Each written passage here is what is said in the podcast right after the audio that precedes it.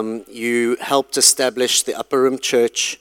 Um, you've also got a ministry called Braveheart, which equips the church. I'm sure we'll hear a little around these things.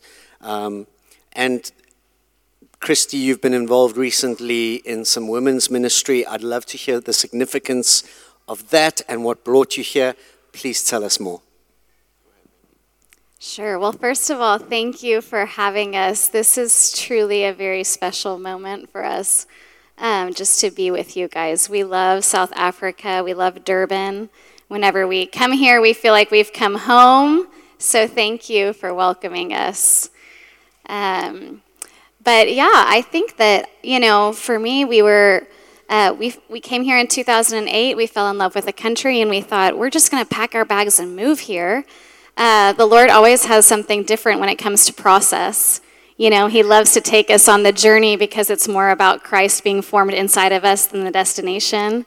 And so He's been forming Himself inside of us for a long time. Uh, we came back here in 2015 uh, and again thought, we're going to pack our bags and move here. And the Lord was like, no, you're not. Uh, he had something for us in Dallas. And um, and so we've been in Dallas, and, and I've just said, okay, Lord, I'm going to lay Africa down at your feet, and I'm going to be in Dallas, and I'm going to be a mom. And that's what I've been personally doing for the past 10 years is that, that mom life, which I'm sure there's some women in here that can relate to that. I want to encourage the women that are in here that that's a beautiful season, that the Lord really does uh, form himself inside of you. So don't run from that, but embrace it. And find him in the struggle of it. Um, but in, in, just earlier this year, I, I, began to ask the Lord, I said, Lord, are you inviting us back to South Africa? Uh, this country has always been on our hearts, and, and I felt like I had, I had laid it at his feet, but I felt this stirring in my heart that maybe there was an invitation again. And as the Lord does, he just said, Well, just knock on a door. And I said, Okay. And uh, we, we got acquainted with Joan and Titch at Live Village in 2008. Uh, they explained to us the vision of Live, which was something that actually was very much in my heart. Uh, but I heard him give a vision for it, and I was like, yes, that's what I see. And then we came back in 2015 and I saw it, and it was just this beautiful uh, village where children are being taken in and loved and raised up. And so, uh, so this past February, I just knocked on the door and I said, Karita, who's now one of the ones running the village, I said, hey, would there be an opportunity for us to come and serve? And she said, actually, we would love for you to come. We could find lots of things to do. And at this particular time, Peter and I, and he'll share more about this, but we were uh, in this 40 day season of taking communion regularly. The Lord's table has become very precious to us. And so we had been in this fast with our little small community of fasting and taking communion. And, uh, and so when I knocked on the door and I said, Karita, could we come? She said, Oh, I would love for you to come. And there's actually a women's conference, and it's called the Lord's Table. And I said, I think that's a sign. And she said, We would love to have you come and speak. And so I just, we just kept on walking through the door as it opened. The Lord provided us a way to come here. And so yesterday was beautiful, being able to be with the women at Live and just to see God fulfill so many prayers. And, you know, there was a lag time. Karita got the vision for the Come to the Table conference back in 2020, and then the whole world shut down. Um, but the Lord's timing is perfect. And so I want to encourage any of you here that are in that lag time, in that wait time, to tell you that the Lord's timing is perfect and if you get off course, he's really good to get you back on course. Uh, so, anyways, but it's just been really beautiful to be here. So, thank you. Yeah.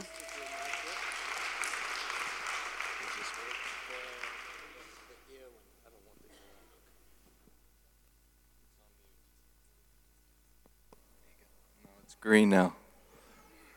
You want me to say something? No, it's just an honor. I want you to be here. It's an honor to be here. Um, so this is very surreal for us. Just take a quick moment and, and honor the Lord and His faithfulness. Um, I was pursuing professional soccer in 2008. I had a tryout with Thanda Royals uh, here. I was playing professionally in Finland. Um, God has a sense of humor. He opened a door and a tryout for me in South Africa. Didn't know a soul here. We were staying over by the botanical gardens. Um, we were three days in this country praying for fellowship. Uh, and a guy by the name of Warren Hill um, tapped us on the shoulder in Musgrave, uh, in Musgrave Center at Circus Circus. And he began to pray over us, prophesy over us, and he invited us to this church. Um, and within uh, a few days, we became family with this house. Um, I didn't make the team. Two days later, Clint, Clint Walter was leading a team uh, to Zimbabwe. And he says, I think you should come with us to Zimbabwe. We said, We think you're crazy. He said, We have biltong. I said, I'm in. And, um, and so, biltong, by the way, is the stuff. Amen. If an American comes and tries to tell you beef jerky is better, don't let them preach, teach, do anything. They're untrustworthy. it's amazing. And so we went on this trip um, and just made lifelong friends. Um, we came back, we had nowhere to stay. The Wegerleys opened their home to us. Um, and we just um, felt a deep kindred connection. And so I want you to know um, there are, for those of you who are new here, it sounds weird to exhort you in this way, but the leadership of this house, the legacy, the culture, the hospitality, the honor, the kingdom that exists in this house is so real. Um, and this is a very, very, very special place, um, not just to us, but to the Lord. Um, and so I can say that because I don't live here, but I just want to honor uh, the leadership of this house um, and what you carry because what you, how you received us and loved us has marked us for the last 14 years. Um, and so we are honored to be here this morning. Yeah. Amen. Hey, listen, don't hold back. I won't hold back. Praise God. He told me, don't hold back. Thank you, Jesus. Um, if you have your Bibles open to 1 Corinthians uh, 11, I'm going to share the word with you. Uh, like Christy said, we've been in this, um, this season where the Lord is really breathing upon his table, the body and, and the wine, um, the body and the blood. And um, how many of you know there's just seasons and times when God begins to highlight and breathe things that we know, things that we're familiar with, but His Spirit will begin to to breathe upon them to awaken us to them. Amen. And so we've been in that season. We we did a 40 day communion fast, which really just we just took communion every night, um, and we were just seeking the Lord and asking God for a revelation of His broken body and His shed blood. And uh, so we've been in this in this vein. And um, as I was praying for this time, I just really felt um, to release some of that which He's been speaking to us uh, in this regard. And so um, if you can just join me with the spirit of prayer, um, this isn't just a warm up for the word. If you can really turn your heart uh, to the Lord, I want us to collectively pray together.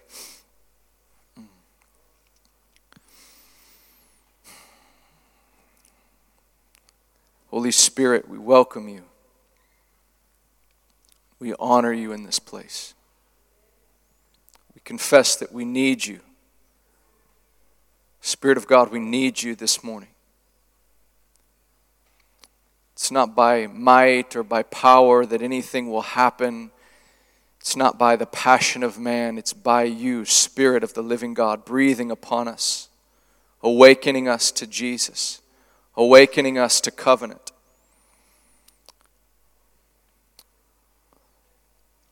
God, we confess and are aware that this morning we come here in this place with different things on our hearts and our minds, different circumstances, financial issues, relational issues, health issues, cares of this world, Lord. We, we acknowledge them, Lord.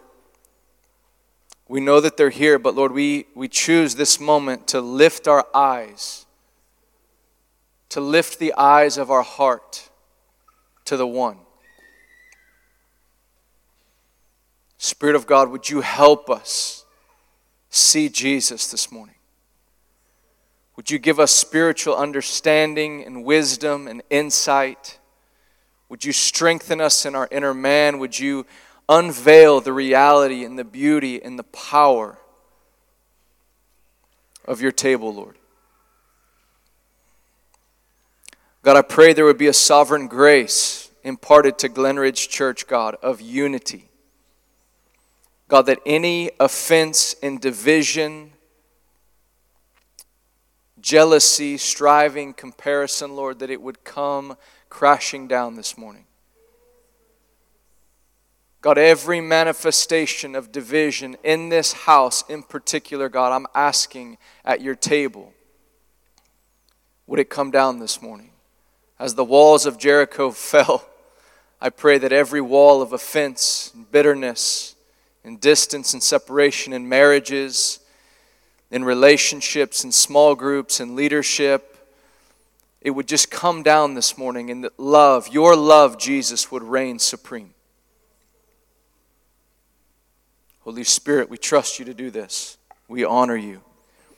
In Jesus' name. Amen.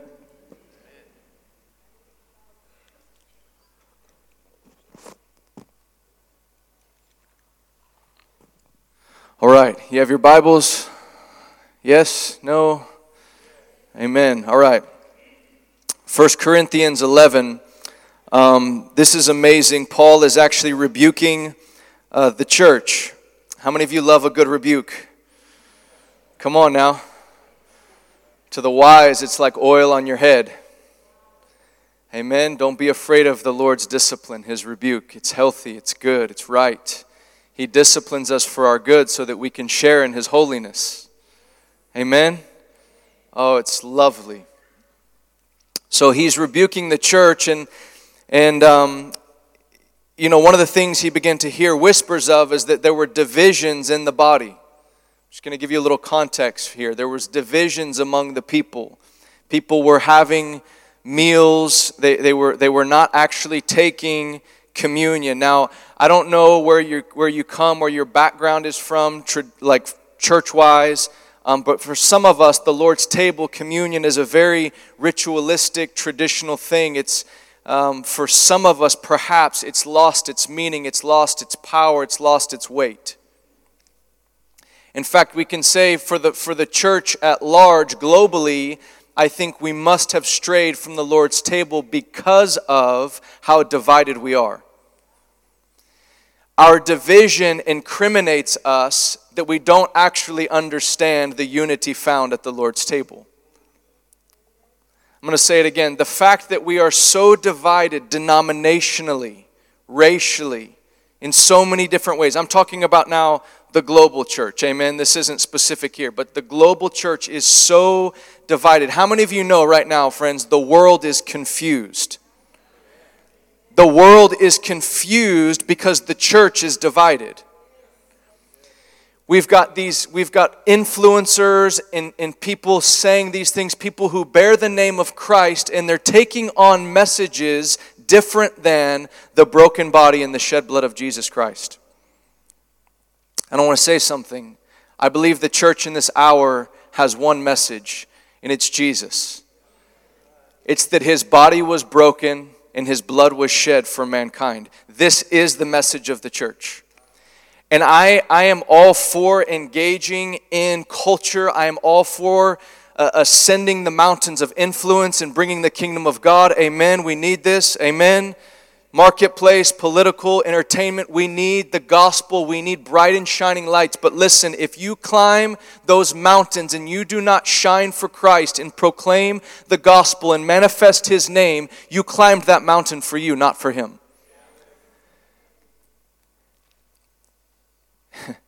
Daniel ascended into this place in Babylon of leadership, of excellence, language, and yet he stood for righteousness in the face of, of a wicked regime. He began to pray. He began to call upon the name of God. There, were, there was no mixture in him. He didn't climb and go up. I'm in this place of influence. I don't want to risk it because now I'm here for the kingdom, and so now I'm going to leverage my authority.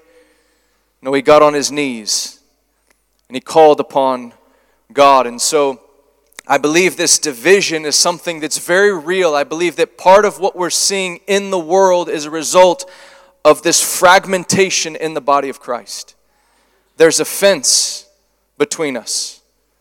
We're quickly offended. We're quickly irritated. We're quickly wondering why the leadership didn't notice us. We're all, we're all in this place of just like wrestling, and I believe the key for us this morning is at the Lord's table.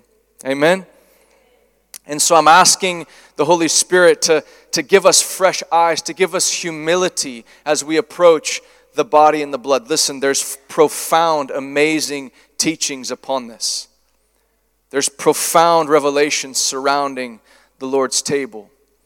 But I want us to come with a sense, no matter what you know, no matter what God has shown you, I want us to come with a sense of humility this morning to go, wow, Lord, I, wonder if you could show me something new. Not, not necessarily show me something new, but that which I know could become real in my heart again.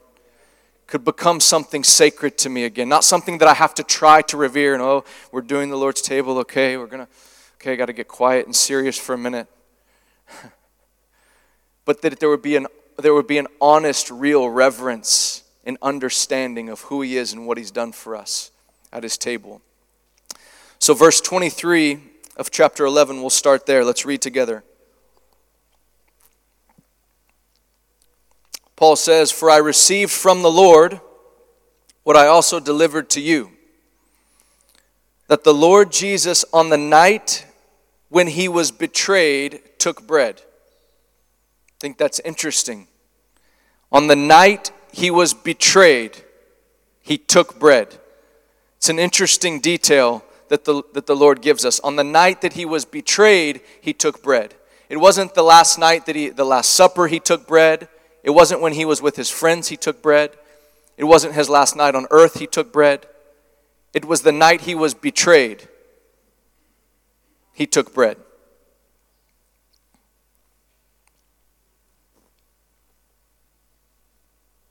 And when he had given thanks, he broke it.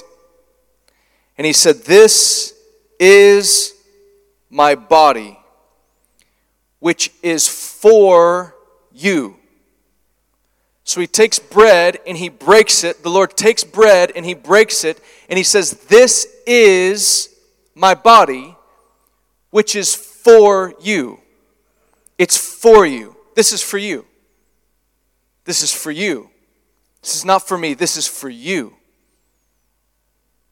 Takes bread, he breaks it, he goes, This is my body, which is for you.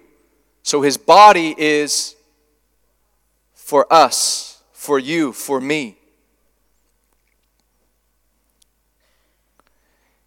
Do this in remembrance of me. Do what?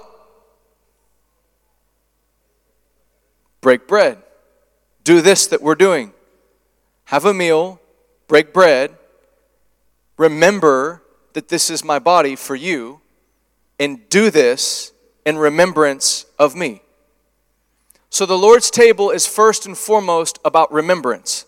Say remembrance. Remembrance is one of the most casual words, yet I believe one of the most significant words to having a strong faith in God. If you study the journey of Israel, their, their great downfall was they did not remember the Lord. In fact, Sabbath was instituted for the purpose of remembrance. Sabbath wasn't about putting your feet up and watching a movie. It was about remembrance. It was about coming around weekly and going, hey, do you remember when the Lord parted the Red Sea? Do you remember when God broke his body and gave. Do you remember? That's what Sabbath was all about. It was a day of remembrance, it was a day of being reminded of who Jesus is and what he's done and what he's like. And so God institutes this holy Sabbath, this day set apart for remembrance. so that we wouldn't forget. Because what happens when you forget? When you forget the Lord, your circumstances, your feelings, everything around you becomes bigger than Him and you forget that there is bread for you and a table prepared for you in the presence of your enemies. Do this in remembrance of me. In the same way, also, he took the cup after supper, saying, This cup is the new covenant in my blood. Now, I want to say something to you.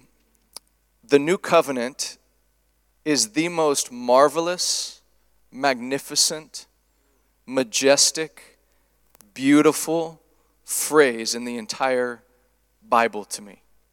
New covenant.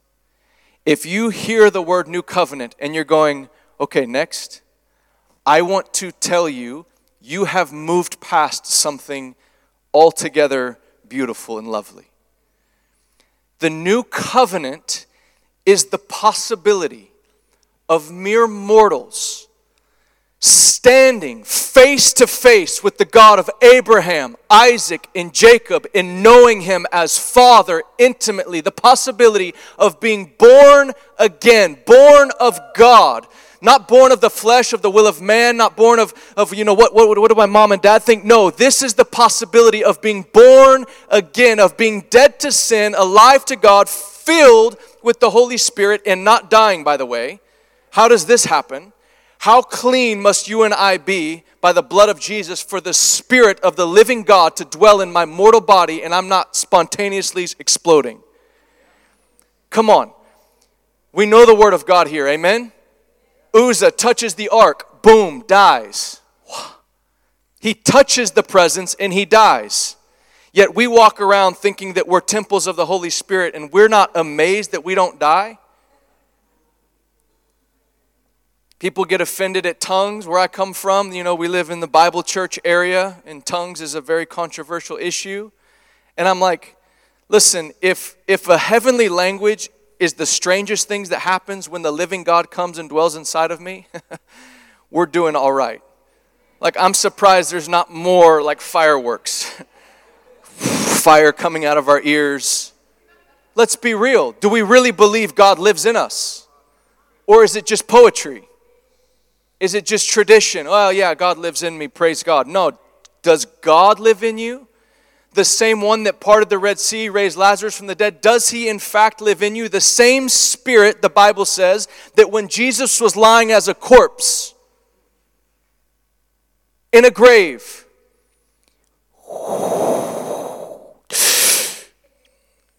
keys rattling on his side. He wakes up. The same spirit that did that. You have to imagine a corpse, a dead corpse in Jesus.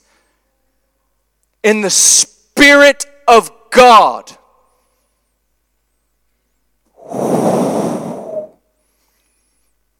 And this man, this God man, wakes up and breathes again, the firstborn of many brethren. And he comes out of that grave and he's alive forevermore, never to die again. And he lives. He's now alive, animated by the Spirit. He, all three in one. And he breathes upon his disciples. Receive the Holy Spirit that same spirit that quickened me, that conquered the grave. I want him now to dwell inside of you. Why? Because you will face trouble and trials and tribulations, and you're going to need something more than willpower and motivation and a good message. You need me. You need God. You need a freight train inside of you who, when you get stoned to death at Lystra, Paul, and they drag you out of the city supposing you're dead, then the disciples gathered around him, they lift him up, and he goes, You know what? I'm going to go to another town and preach the gospel there also because that's my assignment. I'm not going on sabbatical. I'm not pulling back, going, This is hard ground. I can't believe they stoned me to death. He got his big boy pants on in the gospel, praise God. And he goes, I'm going to the next towns. I'm going to preach there also. Why? Because God's in me because God's in me. This isn't Superman Christianity. In his weakness, God is made strong. He's manifest. They realize, wow, there must be something inside of you that's not of this world. And there's something about the Lord's table, about communion, that is a confession and a belief and a faith in this reality. Listen to this Jesus has made himself palatable through human things. And he's given us a visual, a tangible visual that every time we eat, as often as you do it, we can actually remember the Lord. We can remember this reality that I'm talking about. Now keep reading. He says, This is my this is the new covenant. This cup is the new covenant in my blood. Listen to me and listen closely. This will change your spiritual life if you haven't already got this. The blood of Jesus is your relational proximity to God. You cannot get closer to God than through the blood. So, no matter how much you get your act together, listen to me, all the way in the back and across the way, the only way any human ever comes close to God is by the blood of Jesus. You can't get close to God any other way because if you get close to God because you shared the gospel in a crusade or because you had a few days of, of right living, then now you are coming based on your own works and your own merit, and you might as well have scorned the blood of Jesus. Now, is there fruitfulness? Is there beauty in right living and holiness? Absolutely, hear me. But our proximity, our relational access, the cup of the covenant is in the blood. Ephesians 2:13 says this, "You who were once far off have now been brought near by the blood." So the only way to get near to God, everyone say near to God, is by the blood of Jesus. This is awesome. This is awesome.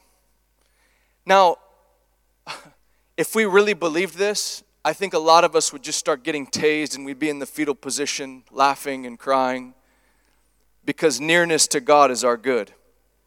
It's what we need. When you're near to God, everything fades away. Betrayal fades away. Your financial issues, they fade. You found that He's Jireh, He's your provider, He's your healer, He's everything. He's all sufficient one. It's the presence of God. It's Him. It's Him.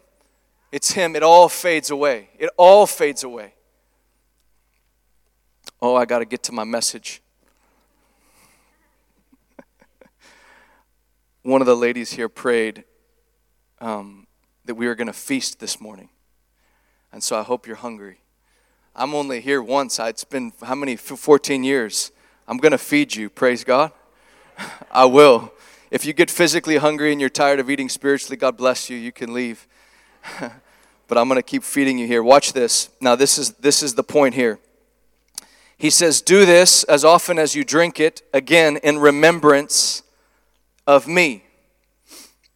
I want to make this quick note. Remembrance is unto faith. You can write that down. Remembrance is unto faith. So when you remember God, it actually stimulates faith. So remembrance will cultivate a strong faith. And faith is unto intimacy. A strong faith is unto confidence. You'll see, you'll see faith and confidence with God are inextricably linked in the scriptures. When someone has faith, it doesn't mean that they're strong in their own selves. It doesn't mean that they flexed a muscle. It means that they saw Jesus rightly and they fully trusted in him. That the Spirit, this Jesus, it says, is the author and perfecter of faith. And faith is unto intimacy, and intimacy is unto victory. This is our victory. When you are intimate with God, you will overcome. Because when you walk face to face with God, there's nothing, there's nothing that can steal your joy. There's nothing. When you're truly intimate, you can't fake intimacy, you can't fake countenance. I can tell when someone's been looking at God.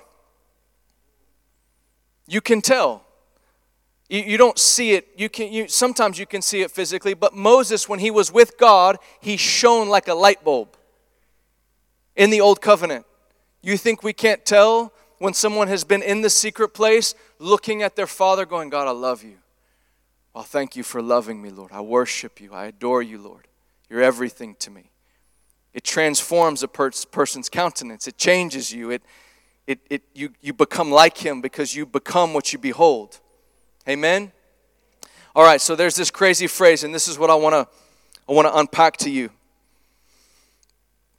For as often as you eat this bread, this is verse 26, for as often as you eat this bread and drink the cup, you proclaim the Lord's death until he comes.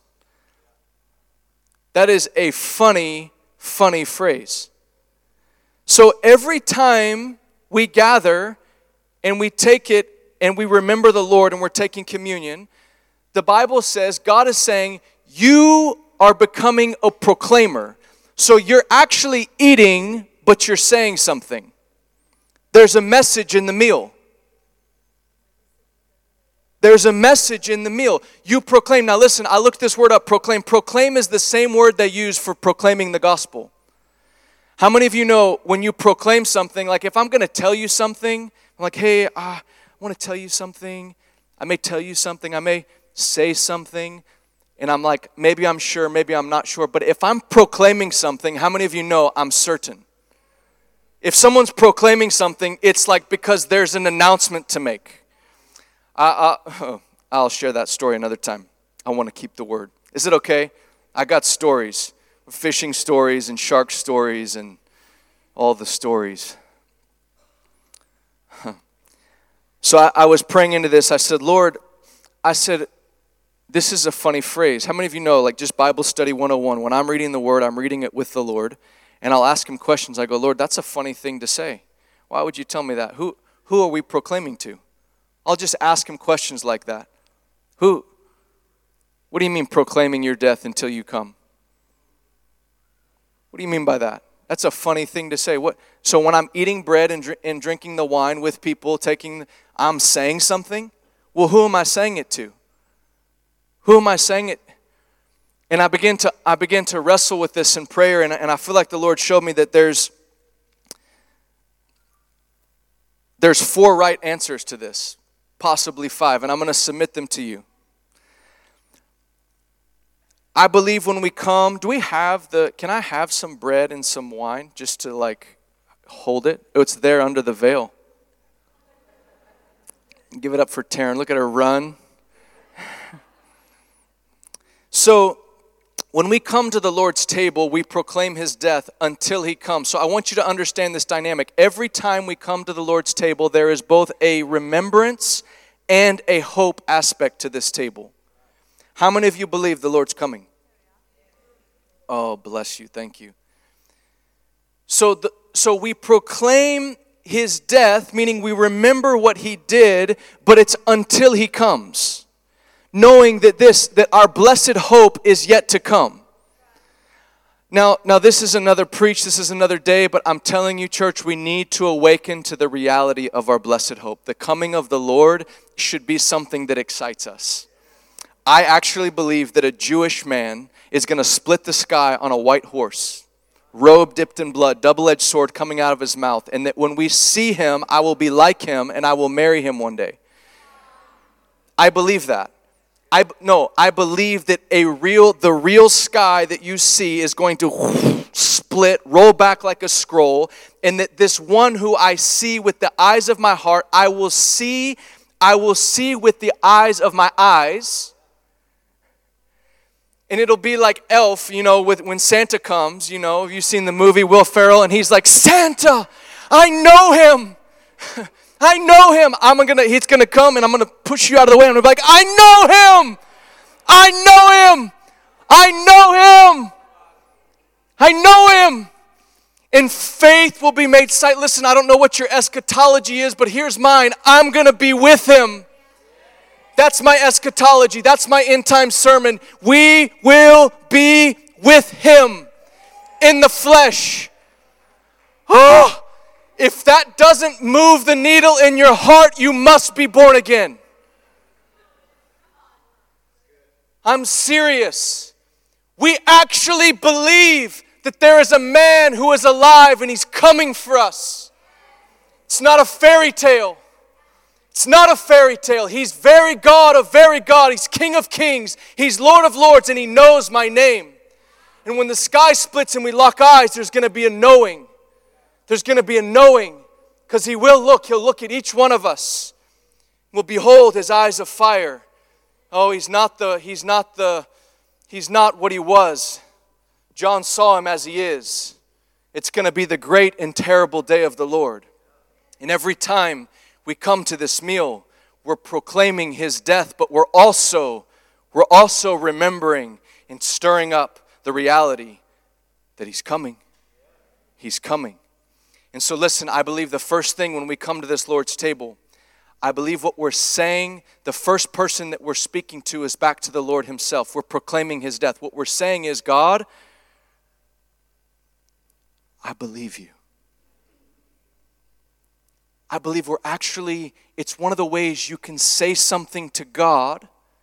It's a proclamation of faith. You're going, God, I believe you died for me. Lord, I declare and I believe that you are the one. When you take this, you're proclaiming from your heart to the Lord, I trust you. I have made covenant with you years ago, but today, today, I'm telling you that I still honor our covenant. And it's, it's a way of like, it would be like you sitting down with your spouse and you'd say, My wife and I were married June 2nd, 2007. And it would be like if every meal we took, I was like, Hey, I do again. Hey, this meal, remember we, remember we ate this at our wedding? I do again. That's the picture. Is that you're saying every time you take this in love, you're coming to Him and you're going, I remember when you washed my sins. I remember when you delivered me of my demons. I remember when you healed my body. I, I do again. Lord, I do again. I do. I, I lay it all at your feet again. If I, if I had to make covenant today, I would do it all again right now. I'd make covenant with you again, Lord. You've been so faithful to me. You've been so faithful, God. I do again. Oh, God, thank you for this covenant.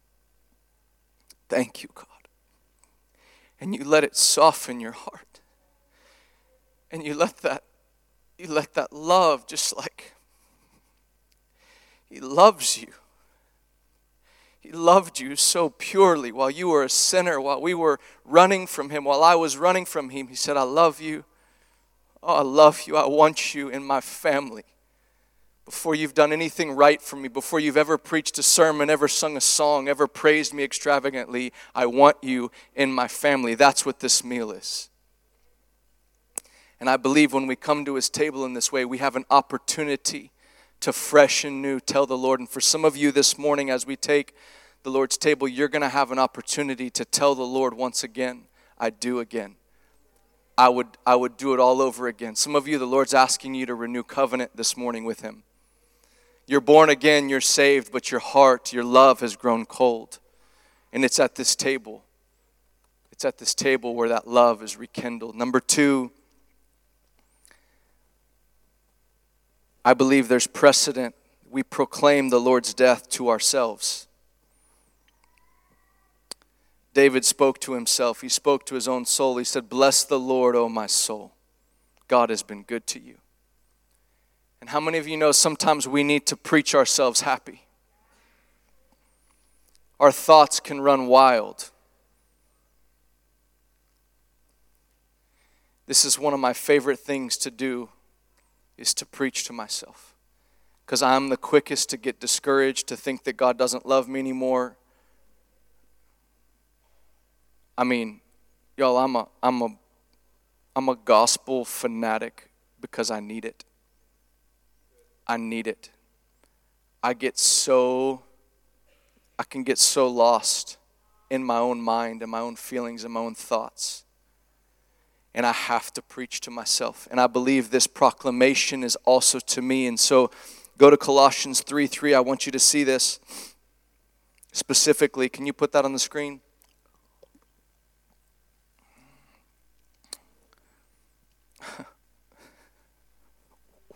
what? What? Just let this sink in. For you have died.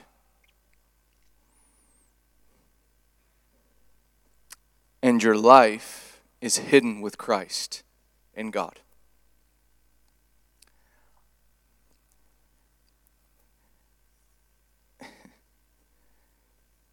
if we believed this, a lot of our ministries would dry up.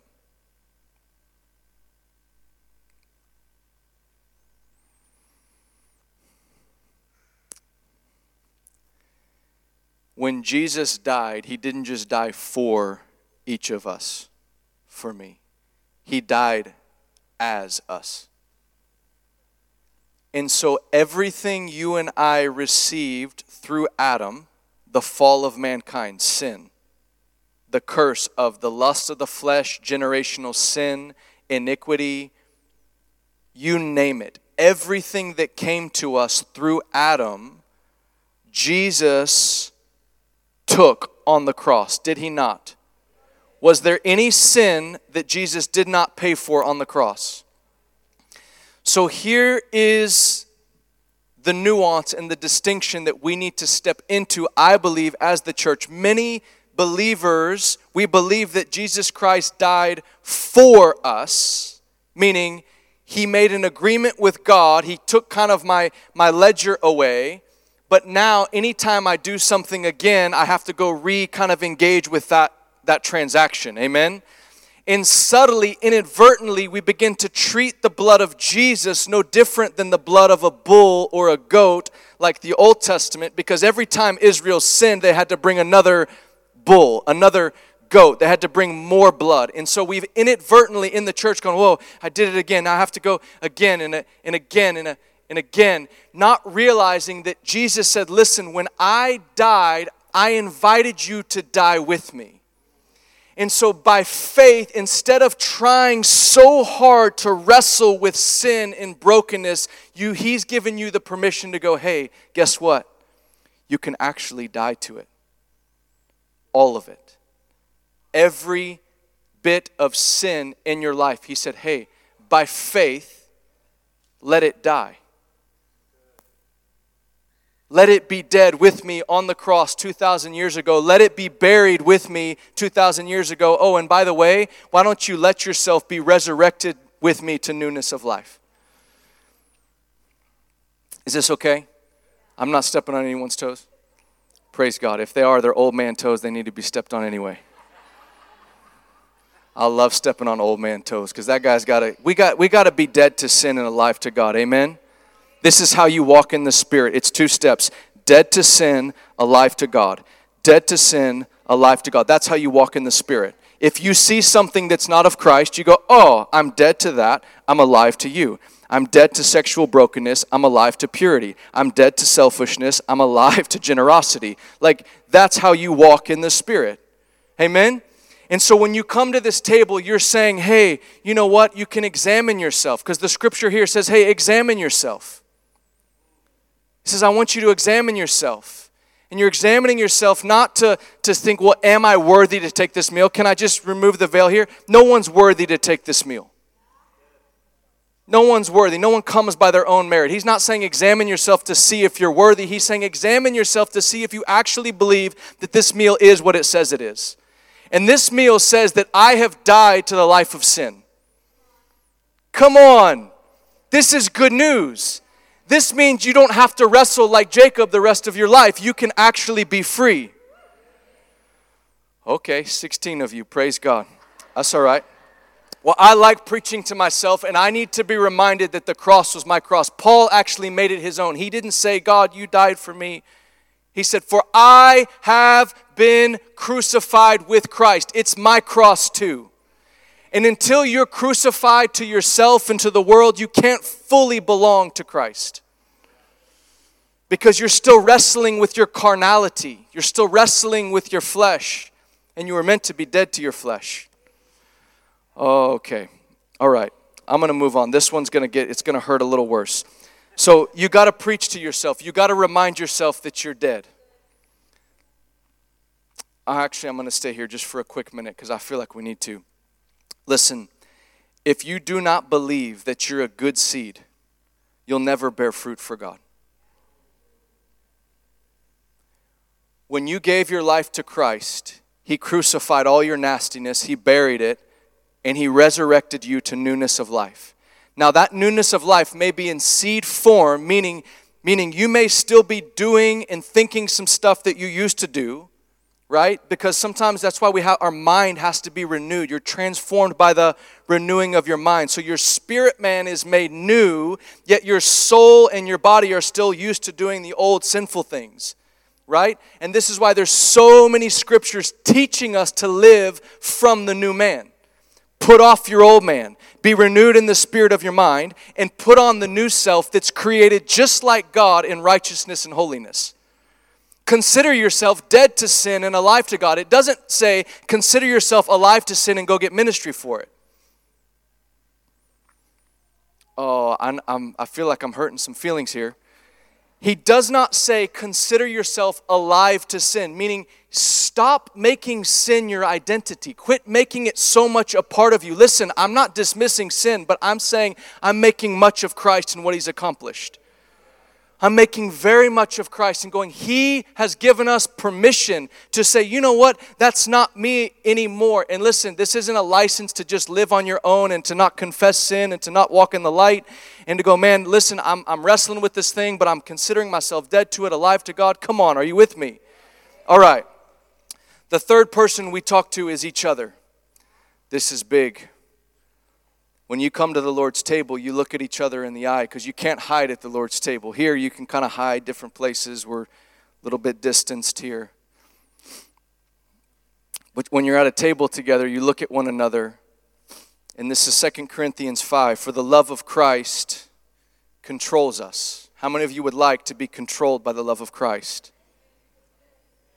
That's a profound statement. For the love of Christ, Paul says, controls us, meaning I can't do anything outside the love of God. That's a bold statement.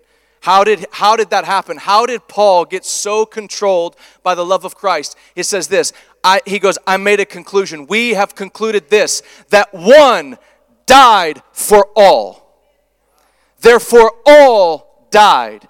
That those who live might no longer live for who? For themselves, but for Him who for their sake died and was raised again. This is profound. This means the cross isn't just a lens through which God sees you. It's not just a lens through which you see yourself, but it's a covenant to go, you know what? If you're in the family, I don't care your race, I don't care your background, I don't care your economic status. I'm covenanting with my God to see you, to see you through this meal. Like, I, therefore, we regard no one according to the flesh Though we once regarded Christ according to the flesh, we do, th- do so thus no longer. Why? And this is the scripture that's on all of our mugs. Therefore, if anyone is in Christ, he's a new creation. Listen, we love that for us. But do you know, biblically, scripturally, exegetically, this is not talking about you, it's talking about your neighbor. Therefore, if anyone is in Christ, he's a new creation. He's not talking about you, he's teaching you how to look at your neighbor.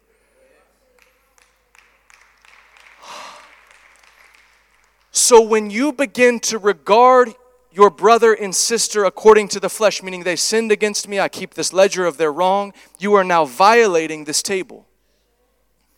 You're now collecting debts that Jesus paid for. You're saying, You owe me, you owe me. And Jesus said, But didn't, didn't you just eat at my table? Did you not just take of this meal? Did you not just do some accounting? Where's my accountants in the house? Raise your hand. You're an accountant. Raise your hand.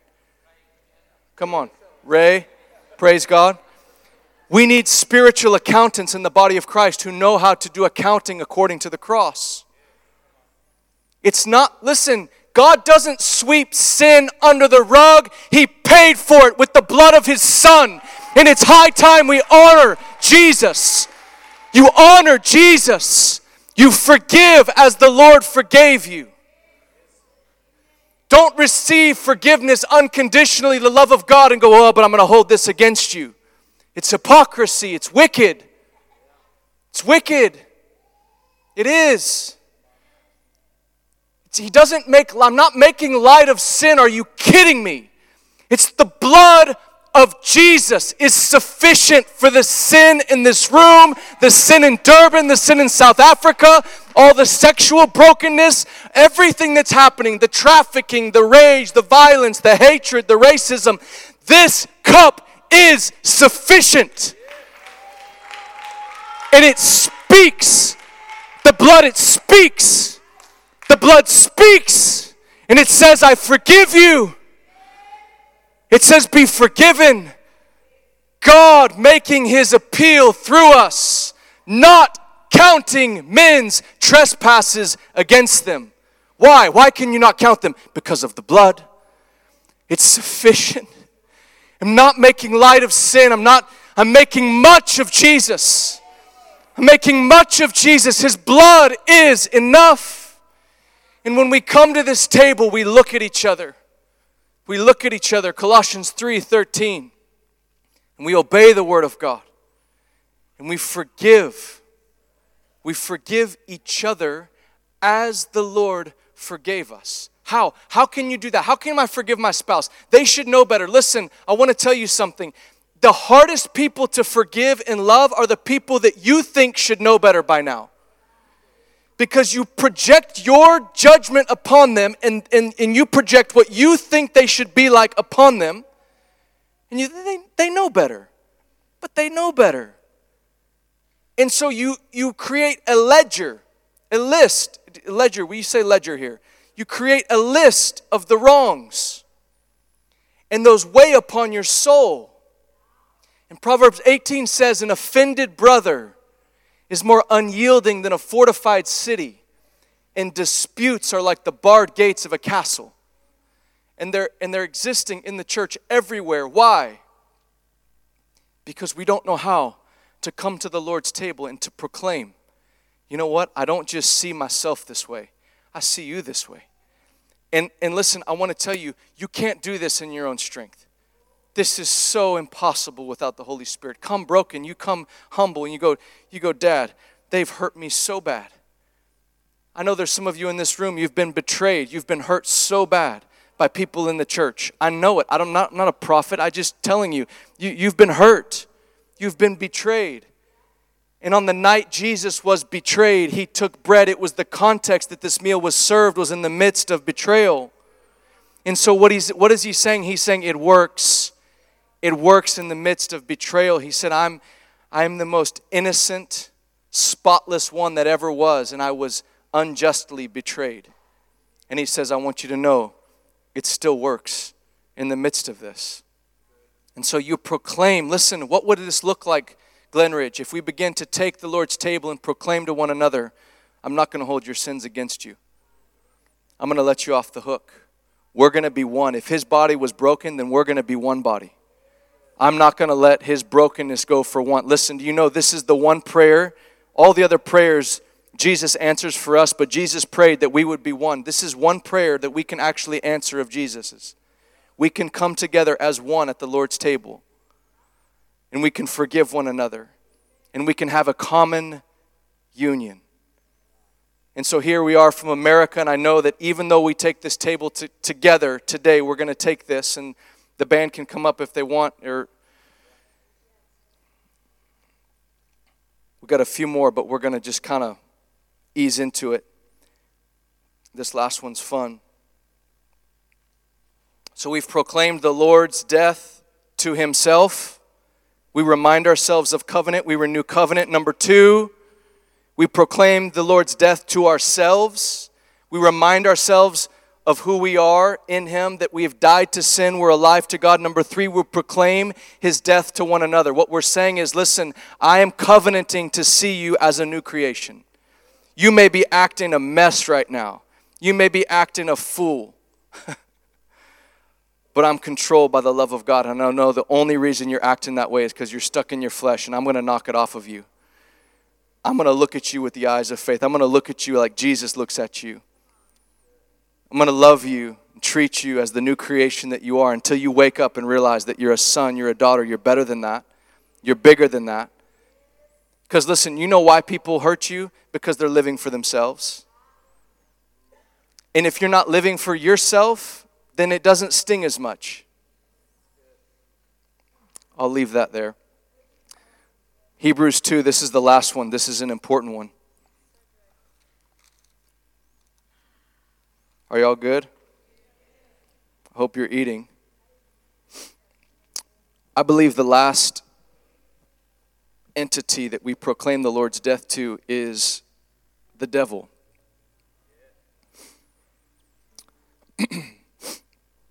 Hebrews 2 14. Since therefore the children share in flesh and blood, he, Jesus, himself likewise partook of the same things, flesh and blood. Why did you do that, Jesus? Why did God put on flesh and blood? Why did he become a man? Well, the Bible tells us he became a man so that he could die as a man. had he never took on that which could die, that, that which was carnal, he could have never died. Why is that important, Peter? Well, through death, he might destroy. Say destroy. Now, destroy is not a. Destroy, is it the same here? Destroy? If you destroy something, it's finished. There's got to be like an Afrikaans word that's just, you know, whatever. It's finished. I'm sure there's one. I feel it in my spirit like a tongue coming up out of me. Oh, Rabashe. Finished. Through death. Listen to this. Through death. How did he destroy the one? Through death. Through death, he destroyed. Watch this. This is profound. Through death, he might destroy the one who has the power of death, that is the devil, to make it clear. He goes, I want you to be clear this. Through death, Jesus destroyed the devil. And he destroyed the devil to deliver all those who, through the fear of death, were subject to lifelong slavery. He says this if you're afraid of death, you're a slave. If you're afraid of death, you're a slave. And so when we take this cup, when we take this meal, we're proclaiming to the powers of darkness, like it says in Corinthians, had they known, they never would have crucified the Lord of glory. Whoops. Hashtag mistake. Because, because through your doing, death has been defeated forever. And we've made covenant with this God, and death no longer has dominion over the people of God. Hebrews 9, just as it is appointed for man to die once, and after that comes judgment, so Christ will come a second time, not in reference to sin, but to save those who are eagerly waiting for them. For those who are in Christ, we have died once. We've been crucified with Christ. And now, if death comes knocking on our door, we say, Hi, thank you very much. We're going to go meet our Savior. Hallelujah! The devil has been destroyed. This means we're not living looking for a demon in every bush. We live in victory.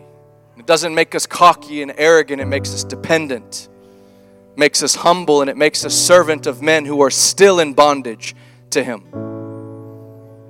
So we're going to take communion. I don't know how we're going to serve it. How does it? People come.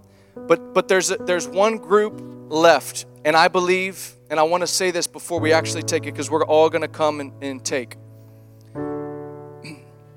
But there's one group I left out. I included everyone, I, everyone that you can speak to biblically. but there's one group here that it's those of you who do not know Jesus. You've never made covenant with him.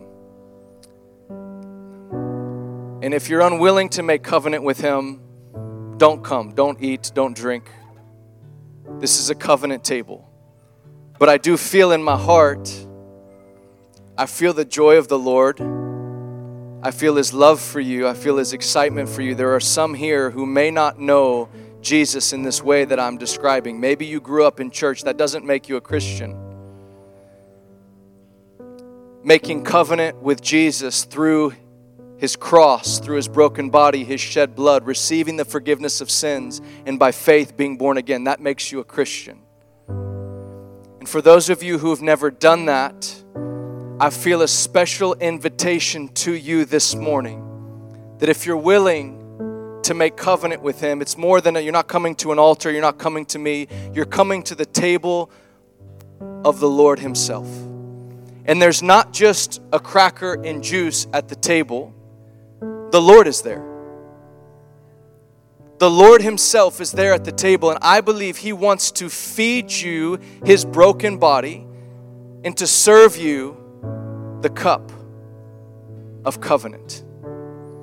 And if that's you, I'm going to ask you to be bold because when I made covenant with my wife, I got dressed real nice and I wanted everyone to see me because I looked real nice and I stood before a group of people and I wanted them to know I'm marrying this beautiful woman. And I want to tell you this morning there's an opportunity for you, a really special opportunity to make covenant with the living God. It's more than joining a, a, a, church or a club, it's making covenant with the living God and becoming a member of the body of Christ through the death, burial, and resurrection of Jesus. And if that's you this morning, I want to invite you. I believe there's a special place for you at the Lord's table. I want to invite you to stand up. With every eye opened and head swiveling around, I'm serious. I want you to stand as if God Himself, thank you, brother as if Jesus Christ Himself. this was the proposal. God made a proposal. He got down on one knee and He said, Will you marry me, son? And he, and he held out his son like a ring to you. Will you marry me? Will you make covenant? You're like, that's weird. I'm a guy. Yeah, but it's awesome. It's the love of God. And he sees you this morning, son. He sees you. Come on. You can lift your hands and just praise God. Thank you, Jesus. Anyone else? Anyone else? Come on. You guys come down. Can you, can Greg and Taryn, can y'all serve him? I want to serve them first.